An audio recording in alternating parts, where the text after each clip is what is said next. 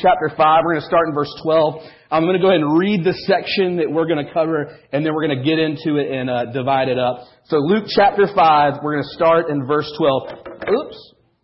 This is my first time using my uh, iPad to preach, and so I don't know what's going to happen. Be, bear with me. Um, so it, it starts and it says this. When Jesus was in one of the cities, there came a man full of leprosy. Now we need to stop right there and we need to talk about leprosy, okay? Because we might have a little bit of familiarity with this, but this was a big deal for them. Right? See, leprosy um, wasn't just the skin disease that we think of where, like, stuff, you get big sores and it's just bad news. There was a whole category of skin diseases that were classified as, as leprosy, right? And all of these were things that were really easily transmitted to other people and just made life really bad. Everything from like severe rashes or swelling of the skin to actual what we know as leprosy where, you know, like stuff would end up falling off because it just rotted away. It was a bad news. And so if you had leprosy in this time, it was in every aspect of life a death sentence in your physical life, it meant that it was going to be difficult, and then more than likely you would die before you were supposed to. Emotionally, you were an outcast. They quarantined you off over in a section of town for people like you, and they said, you know what? You, you can't be a part of us because you'll spread this disease to everyone else. And they were marked as an outcast. In fact, they made them wear clothing that was tattered and torn and, and soiled, just disgusting. So that if you saw somebody, well, you'd be like, oh, that's probably a leper. I need to be away from them. Not only that, it, it, these people, when they would walk down the street, if, if they were to get near to somebody who didn't have leprosy, they would have to call out, unclean, unclean, unclean, so that people who were walking by them knew that they were, had some sort of condition that made them unclean. So emotionally, they were just cast aside. They were completely separated from any sort of connection. Relationally, they were cut off from their family. They were cut off from any perspective connection with people outside of their little quarantined area. Spiritually, they weren't allowed into, into the worshiping community, the temple. So they were literally cut off from every aspect of life that they saw as important. So that's a big deal. So this man full of leprosy comes, and when he saw Jesus, he fell on his face and begged him, Lord, if you will, you can make me clean. And Jesus stretched out his hand and touched him, saying, I will be clean. And immediately the leprosy left him. And Jesus, he, he, charged him to tell no one, but go away and show yourself to the priest and make an offering for your cleansing as Moses commanded, for a proof to them. But now, even more, the report about Jesus went abroad, and great cow, crowds gathered around to hear him and to be healed of their infirmities. But Jesus would withdraw to desolate places and pray. On one of those days, as he was teaching, Pharisees and teachers of the law were sitting there who had come from every village in Galilee and Judea and Jerusalem. So we got to stop right there and say, who are these guys, the Pharisees? Who are they? What are they doing? Why did he make a point to mention them? So Pharisees were this sort of like social political group that had established themselves at this time. Um, they said, look, we are really all about this law that our people follow. The law was 613 commands that had been passed down by God that touched on every area of life. Touched on food, clothing, relationships, worship, everything you could think of, this touched on. And, but these guys were like, you know what? We like those, but we think we need more. More than 613 rules. So I have two rules for youth, for our students. I have two rules. Don't do anything stupid and don't be a jerk. Those are my two rules. And a lot of times that can be too much. Like, like a lot of times it's like, ah, dang, I better, I need to relax on these two rules. It's 613. But these guys were like, you know what? We need more.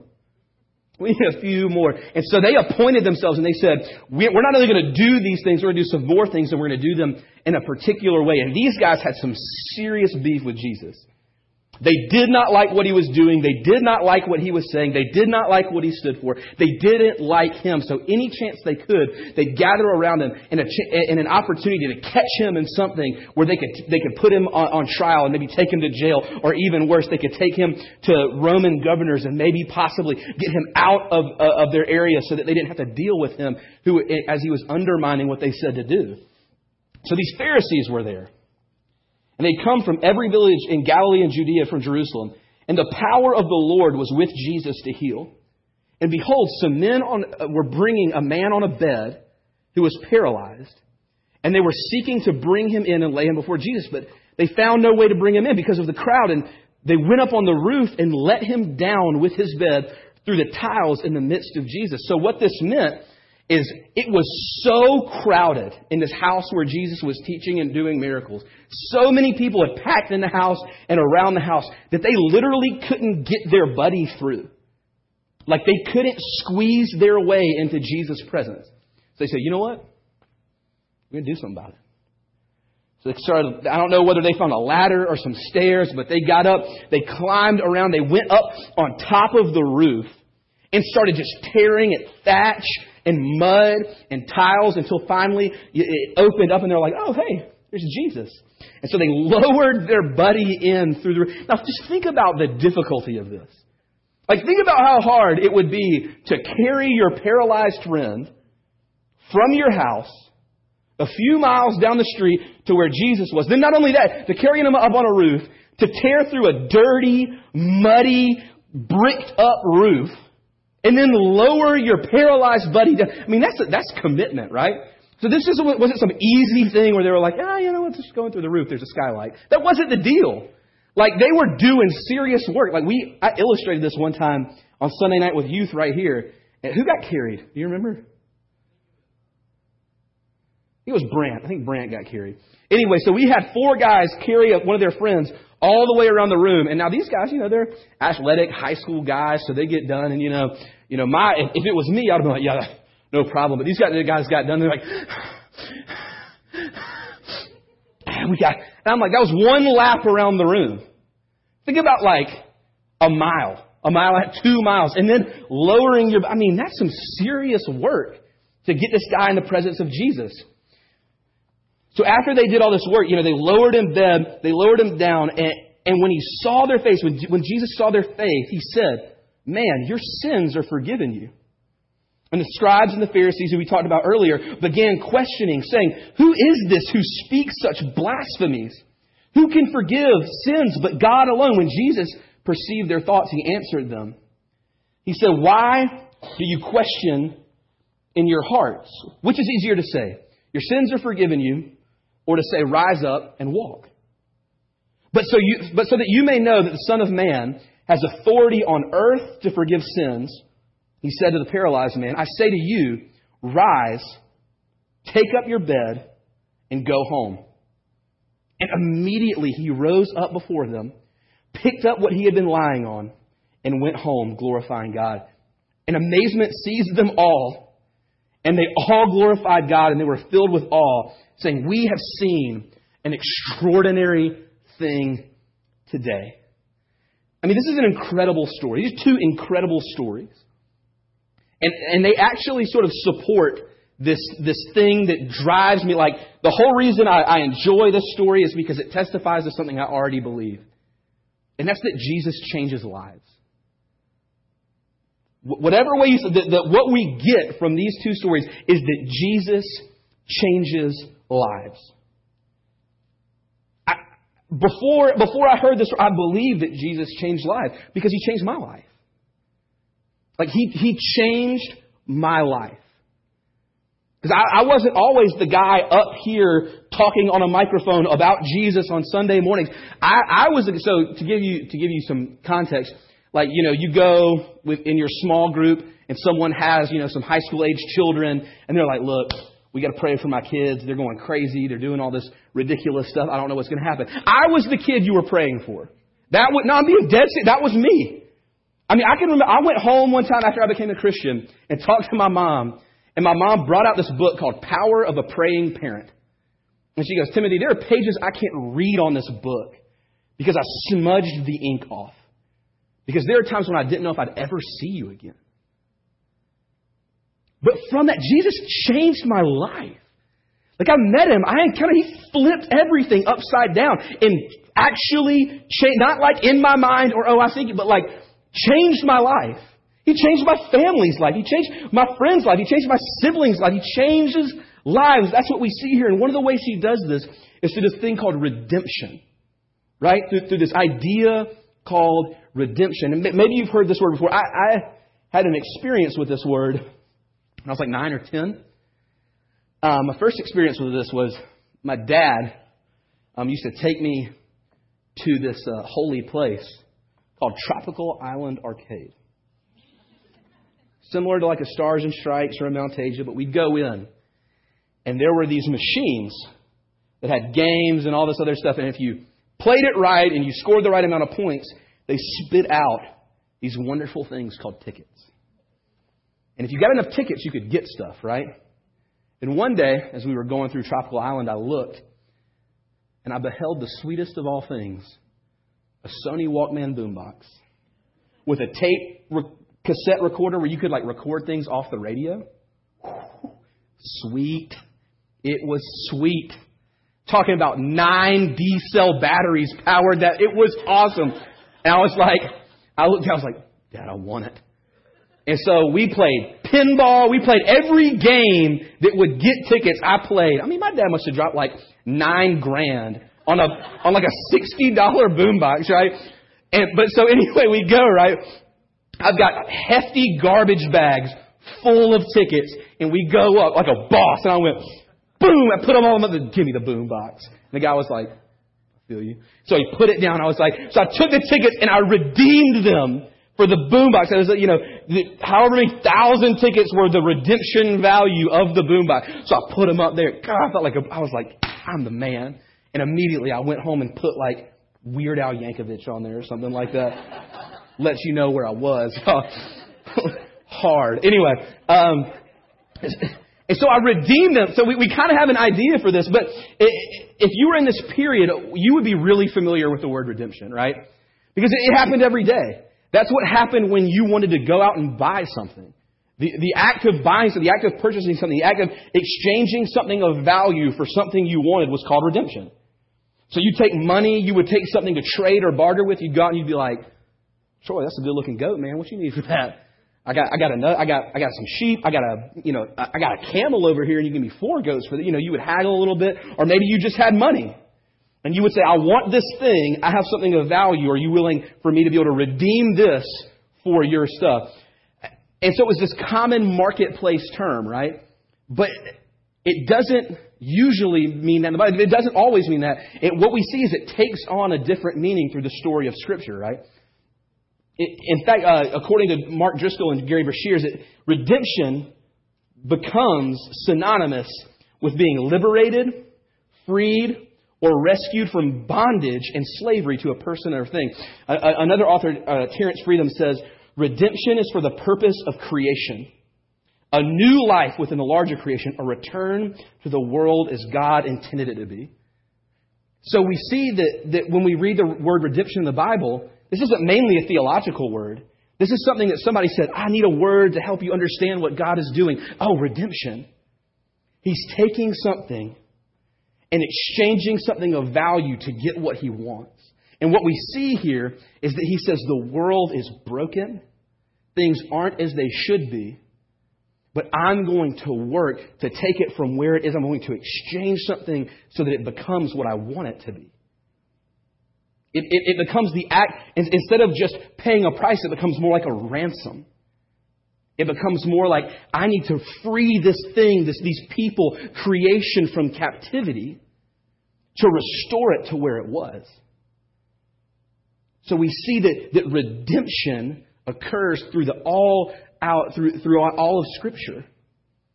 We see it in Genesis, when right after Adam and Eve fell, God, God exchanges their nakedness and clothe, clothes them with animal skins. Right?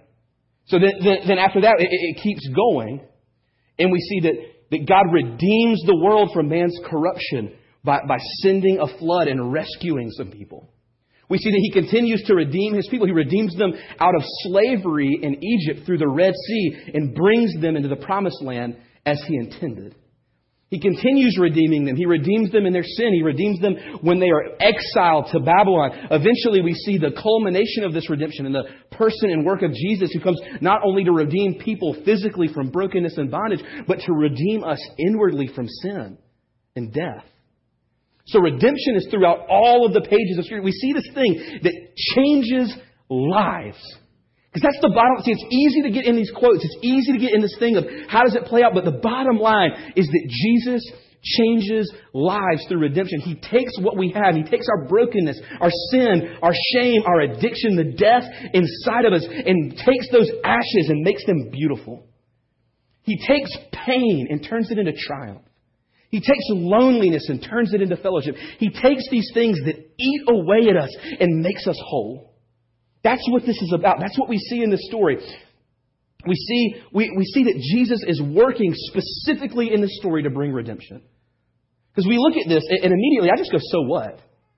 Like, cool, it's a story in a book. Like, so, I mean, that's neat that that happened. What, what on earth does that have to do with me? It has everything to do with me. Because it's not just for them, it shows what Jesus, not only what he did, but what he's like and what he will continue to do. So we see, I think this shows us five things. It shows us four things that Jesus redeems, and those four things point us to something else. So we're going to go ahead and go through that right now. So the first thing, I'll go ahead and tell you the four things he redeems. He redeems our pain. He redeems our belief. He redeems our relationships, and he redeems our priorities. Right? So pain, belief, relationship, and priority. He, he takes those things where they are, broken, in captivity, serving things other than Him, and He exchanges them for what they should be.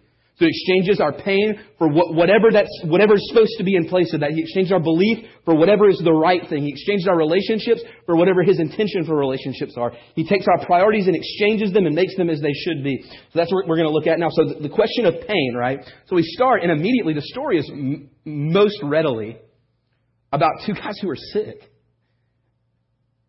I mean. I, Immediately, I'm like, oh, I get this. I, I, completely understand this.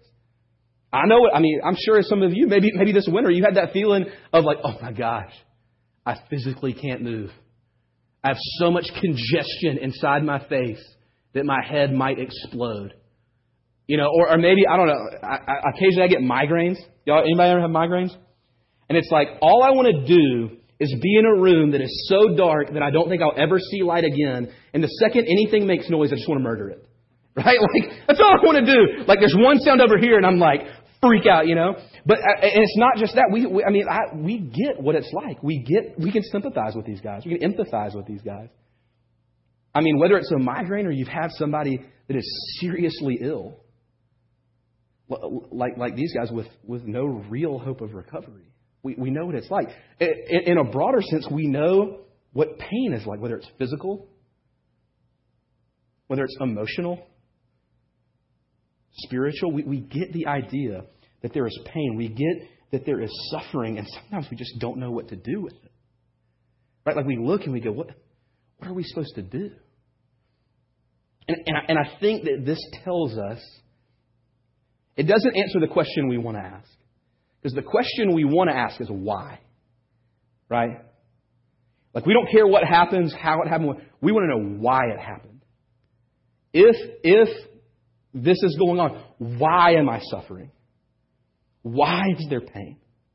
Why do I feel lonely? Why is, is this person sick? Why did this person leave? Why? And God graciously says, it's not the most important thing. It, it's not. It, it, and he does that by, by, I think he shows us that there are two responses we can't have, right? The first, I mean, and these are both really tempting. So the two responses are to abandon God or to abandon pain because we have God, right? We, those are the two responses that we see that I think we kind of fall into. The first one, so we say, because there is suffering, I, I can't believe that there's a God who would allow this. Or uh, this hurt too much, And I've heard that God is in charge of stuff. So I that, that doesn't make sense to me. I'm going to push that off the side. But here's the deal is that doesn't really do anything. Like he, this story shows us that that is not a legitimate first step. So something happens to us or someone we love, it is tempting to go that way, but the story it says that really ab- actually absolutely does nothing. Uh, because it's tempting to say, if God is like this, if God is in charge, if God, whatever it is, then this shouldn't happen. Or at least I can't make sense of it. So I would rather just deal with this as it is and, and, and leave the problem of God to somebody else. But actually, there are a lot of reasons we should. And I think this is actually interesting. Even people who have given up belief in God say, yeah, when it comes to the problem of pain or suffering, abandoning God is not the way to go. There's a guy named Jean Paul Sartre. He's an atheist philosopher. And so, time out. I'm really like a closet nerd. So, because I have a microphone and I don't think anyone can stop me in time, I'm, I'm going to nerd for a minute, and hopefully it's, it's useful for you. It is, it is at least fun for me. Uh, so Jean Paul Sartre, he says it this way. He said, if God disappears, well, there disappears with him all possibility of finding values in an intelligible heaven. There can no longer be good, any good a priori. That just means beforehand. There can no longer be a pre-existing good. It's nowhere written that the good exists. That one must be honest or one must not t- tell a lie. Since we are now upon a plane where there are only men. Dostoevsky once wrote, if God doesn't exist, then everything would be permitted. And everything is indeed permitted if God doesn't exist. And man is in consequence forlorn. For he can't find anything to depend on, whether either within or outside of himself. And he discovers forthwith that he is without an excuse. So what he says basically is, really, when faced with the problem of pain, you, you, you, you can't, it doesn't do any good. It doesn't help you solve the problem. In fact, it makes it worse because now just it's pain for pain's sake. There's no meaning. It doesn't cause you to alleviate. It doesn't cause you to look at someone else who is in pain and be moved internally to solve the problem. You just go, oh, that's just the way it is. I'm going to worry about my thing and you worry about your thing. In fact, if this is true, then pain and suffering is the norm. Pain and suffering just, it should exist because the universe is a weird, random place. But then why is it so unnatural? Why do we look and go, ah, this is not the way it's supposed to be? And we, we can stop with the philosophy right now because when it comes down to it, pain is personal. It does no good to, to, to go through this stuff when someone is in front of you hurting, aching. And Jesus deals not with the idea of it, but with, with the pain of it. So, how does he redeem pain? How does Jesus redeem pain? I think he does three things. He shows us that he's with us in it, he rouses us through it, and he's working to erase it. See, the first thing he does when he meets the leper, he doesn't immediately speak to him and heal him. That would be sort of my deal, right? Oh, yeah, I can do it, healed. The first thing he does is this man who has never experienced human contact, who anyone who has ever been around him, who has just run away from him. His whole life is about being creating distance between himself and other people. The first thing Jesus done is, does is reach out his hand and touch him. The first thing he does is extend his hand and say, You are not alone. He says, No, you may feel alone. It may seem like you're alone, but I am with you. I am for you. Even in this personal hell, I am with you. I don't know about you, but that just immediately does something. To see that, that when suffering exists, when I go through something hard, that I'm actually not alone. And not in some like weird, there are two sets of footprints in the sand kind of way, but really actually helping me change what's going on inside of me. Jesus is with me, extending grace in a way that actually makes this better in some way. So he does, but he rouses us through it too. He stirs us to action and attention through this. C.S. Lewis says that uh, pain is God's microphone to a deaf world. You know, 15 years ago, the, the issue of human trafficking was, was a non issue. No one cared. No one even knew. There was no awareness. But now if you can find me a Christian under the age of 25 who doesn't have a red X on the back of their car, I'll give you like a thousand dollars. Right? It's become this issue. People have realized this immense suffering and pain, and they say, This isn't as it should be. I'm going to do something about this. People work to create vaccines and, and create education programs to alleviate suffering because they say there's pain in the world that should not be there. We work with foster care organizations because we say the pain of loneliness for a child should not be there. It is not the way God intended it. And this pain has roused us to do something. So he rouses us through. He also is working to erase it, and this might be the most important thing.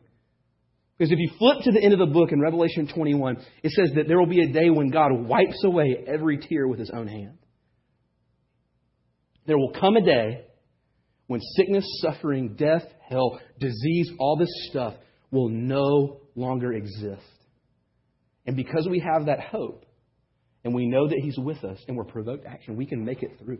God actually takes what is meant for harm against us and causes us to hope in Him, trust in His presence, and work for the blessing of other people. That's how He redeems our pain. But that's not it. He also redeems our belief. See, the story, we, we see two men in this story who say, My only hope, I believe most deeply that Jesus is not only the solution for my problem, but He holds everything in the palm of His hand. See, we all have beliefs. We all do. We all have something that we trust, that we depend on, that we lean on, that we say, this is where I get my, my, my worldview from, that this is my uh, source of meaning, value, significance, this thing. And we believe in that. We trust it. It's not always Jesus, though. Could be money. You could say, if I work hard enough, make enough money, have enough set back, then really nothing can ever touch me. No, nothing can ever really affect me. Talk to people who had a lot of money before 2007 and ask them how quickly money can go. You may say, it's my job. I do, I'm really good at my job. I'm recognized by everyone around me as someone who is great until someone younger, smarter, faster, better comes along. Right? My, the way I look. I'm in great shape. I'm attractive. Age 60 years, 70 years. Age. It goes away, right? I'm not always going to be this good looking, guys. Har- harvest will be, I will not. This, this podcast goes online, by the way. you hear that? It was slick right there. Anyway, um, it, it, it, like we can't trust things, but Jesus says, look, I'm redeeming your, your nature. We have it in our nature to trust and believe in things, right? We have this thing. We are designed to trust. We are designed to desire to believe, to, to put all of our eggs in it. We're, we're made that way. And he says, but I'm going to rescue you from trusting in things that continually fail. He says, I'm going to, I'm going to point you to the one who never fails. And more than that, when we, when we believe in other things, we have to wrestle the things we want out of their hands. We have to wrestle money out of people's hands through work, through sweat, through doing jobs that might be hard, might be difficult, might leave us with that. We have to wrestle these things that we want out of false sources of trust. But Jesus, He says, I'm willing. Jesus looks and He says, I want to give it to you. Believe in me. Trust in me. I'm willing. And so then he, he not only redeems what we trusted, but he redeems how much we trust. He takes us from being people who are kind of stingy with our belief to people who are full in, wholehearted, deep in our bones, compelled to believe in his goodness. I mean, we're compelled to run to him in the, in, in the presence of everyone and say, I need something from you. We're compelled to tear through a roof to get to him. Because here's the deal, guys. That leper, Jesus came to his town, right? Jesus came in, big crowds, obviously huge crowds. He could have had a great story. Man, you remember that time Jesus, Steve, you remember that time Jesus came to town? It was great. Steve, my other leper buddy at my leper colony. That, you remember that time Jesus came to town? Man, he was doing all kinds of great stuff. You remember all those guys? Man, those two guys tore through a roof to get to him. It was crazy. It was pandemonium. You know, like if the Falcons won more than seven games, it'd be the same way. Like it would be unbelievable, right? And he could have had this great story, right? He, he wouldn't have had to embarrass himself. He wouldn't have had to break any rules. He, he would have had this great story, but he would have still been a leper. He would have still been a leper. But instead of all that, he says, I, I believe. I believe you can make me well if you will make me well. Make me well. And, and everything changes. Right? Like as a parent, one of the greatest gifts you can give your children is deep belief in Jesus. One of the greatest gifts you can give the, people in your house is a life that models, I, I will do nothing short of get to Jesus, whatever it takes. I will wake up early to pray. I will treat people fairly who do not treat me fairly. I will love your mom or dad. I will love you, extend grace to you. I'll do, I'll do whatever it takes to be with Jesus. I'll, I'll quit a job and choose another job. I'll say no to opportunities so I can be here with you. I'll move to India. Anything, whatever it takes to be where Jesus wants you to be, to be with Him, following Him. That's the greatest gift you can give. My folks, students, 6, and, 6 through 12 grade, the greatest gift you can give your friends who don't know Jesus is a life that shows that you trust Him. I'm telling you, you can know all the stuff, all the reasons for God and all this other stuff, but if you live a life that models unbelievable trust in Jesus, that's what your friends need. And He redeems us for that, right?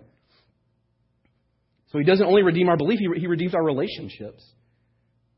This, this, I, I look at this and I see Jesus saying there are two sets of relationships here that I am fundamentally changing. First, he, he says, How do you deal with people who aren't like you? How do you deal with somebody who maybe isn't that desirable to hang out with? Someone who's not as smart as you, who doesn't have the education you do, who doesn't have the money you do, who doesn't work the kind of job you think is great. So, whatever your qualifications are to be a good person doesn't meet those qualifications. What do you do? You push them to the side? Do you act politely but then talk about them behind their back? Are you even available for them? Jesus says the life that we're supposed to live towards people who have been pushed to the outside is always the one of extending our hand. Looking at them and saying, You might not have a place anywhere else, but you have a place with me. That's what he does with a leper, this person who is constantly pushed to the outside of society. This person who is constantly on the edges, the person who is constantly not just ignored, but systematically segregated away from society. So I look and I say, how do you treat people that society, culture, your, your group of friends says are not the people you want to be associated with? Emotionally needy people. How do you treat them? People who have a uh, people who have something in their life that you're like, I don't think Jesus is a big fan of that. I better keep you out to the outside. How, how do you act? Do you, do you go along with them, or, or, or do you say, you know what, I, I see Jesus extending his hand. I'm going to extend my hand. Because I'll say this what this tells us is in our relationships, he, they know. Uh, that was a baby joke, so. If there's one thing Steve's taught me, it's that when a baby yells, you in some way acknowledge it, right? Like they know what you do. Cool. All right, I tried. It kind of didn't didn't hit, but anyway, um, it, this isn't just we should do this. It's you have a responsibility to do it. You have a responsibility to have an eye towards those who are marginalized. You have, an oper- you have, you have, a re- you have the responsibility to care for those who no one else cares about. It's not just, it would be great if you did it, it would be icing on top. It's, it is fundamentally part of who you are, because it's part of who He is. The next thing is, He redeems our relationship with other people who are in our spiritual family. So I look at these guys who have a buddy who has never walked a step in his life, and they say, We heard that Jesus can make you better will help. Will help you get to his presence because that's where you'll be made well. Our responsibility towards each other is not people passing as ships in the night who toast coffee cups in the foyer on Sunday morning. That's not our responsibility. That's not our relationship. It is a relationship, but it's not the one that Jesus calls us to. Our responsibility towards each other is not even to be best friends. Our responsibility towards each other is to relentlessly pursue the best for those who are around us. To do whatever it takes so that the person who is near us, who is in our spiritual family, doesn't miss what Jesus has for them. And, and, and this is, you know, it's not just praying for people. Praying for people is awesome. But they didn't just pray for them, they moved, right? Like sometimes being the presence of Jesus for other people is bringing lasagna to someone who is sick. It's taking four hours out of your afternoon so that you can go to a training so that you can babysit some foster kids so parents can have a night off. That can be being the presence of Jesus to people. It can be being someone who is openly kind and unashamedly compassionate in a world where people are generally sarcastic and usually push people off. That can be the presence of God. In fact, I would say that if you're in need, one of the concrete places that you can find grace is in relationships with people who love Jesus and love you. If you've experienced this, I don't need to tell you. If you haven't, I'm pleading with you. That is, a, that, that is something that has been redeemed for us to participate in. If you're isolated from Christian community and you feel a dead spot in your heart, I bet one plus one equals two there. I'm, I'm telling you, it is something that God has given us that brings His grace in a way that nothing else can. So He's redeemed our relationships. Finally, He redeemed our priorities. Because we look, and Jesus is tremendously dumb, stupid, successful, right? Like he's doing his stuff, and all of a sudden people come so much that it's like a packed house. So show is so, sold out to where there's only auxiliary seating outside where Jesus is. So much where guys can't even get their crippled friend through the door. Like that's how packed it is. That's how successful it is. We would look and say this gigantic crowd means success, right? He wants people to hear the message of the kingdom. He wants people to receive healing. So all these people have come in. So much so that, I mean, it's crowded. It says that people from all these towns were coming to hear Jesus. I'm telling you, if, if I experienced that kind of success, my first instinct, I'm just going to be, my first instinct would be, all right, whatever I've been doing, I'm going to try to do it at a higher level. Whatever I feel like has gotten me here, I'm going to really learn how to do it the best I can. I'm going to buckle down. I'm going to work longer hours. I'm going to get better people around. I'm going to do whatever I'm doing to a higher level. And the first thing Jesus done, all these people around, all these people, Jesus, we want, Jesus, hey, Jesus. The first thing he does is run away from all of them and go pray. Jesus greets the lure of fame with intentional fellowship with the, in, in the presence of his Father. He says success is not the priority. God's will in me through my life is the priority. So that might not mean success in what everybody else says. It means are you effectively walking in the calling that He's called you to? Are you doing the stuff He's asked you to do? That's what it is. Because the, the temptation here is to find whatever make us, makes us successful and do it until our brains come out of our net. Like, to do it until we can't do it anymore. And Jesus says the priority is Him. The priority is the Father. The priority is His will, His way, His heart, His desires. If, if people gather because of it, cool. But if they don't, you're still going to do the same thing. You're going to withdraw to a desolate place and pray. You're going to withdraw so that you can say, gee, like, look, it is really tempting to make stuff that I can touch, feel, see. That, this is, it's tempting to make this the priority, but it's not. You are. So he completely rearranges our priorities. So, so he redeems our pain. He redeems the deepest part of our beliefs. He redeems all of our relationships, and, and he redeems our priorities. You know, I, I said that this points us to something. And it does. It, it, it points us in the same way that, like, when you give someone a present, yeah, the present is great, but really it's just a representation that you care about them, right? Like, like the joy in giving a gift is not, oh, look how great the gift is. It's look how much I love you and care about you, right? And so redemption points us to the Redeemer. It shows us his character. It shows us his heart. Because at the end of the day, everything else here fades away. Right? Like at the end of the day, pain goes away because our bodies fade away. Eventually, belief won't be that big of a deal. Like, like all of these things, all this redemption will eventually culminate in a point, and all we'll have left is Him. And this actually brings us deep joy because we recognize, because of what we see here, because of what we see in all of the Bible, that He is unbelievably, unimaginably loving. He loves us and He likes us and He wants the best for us. We see someone here that the creator of the world came and was unmade so that we could be remade.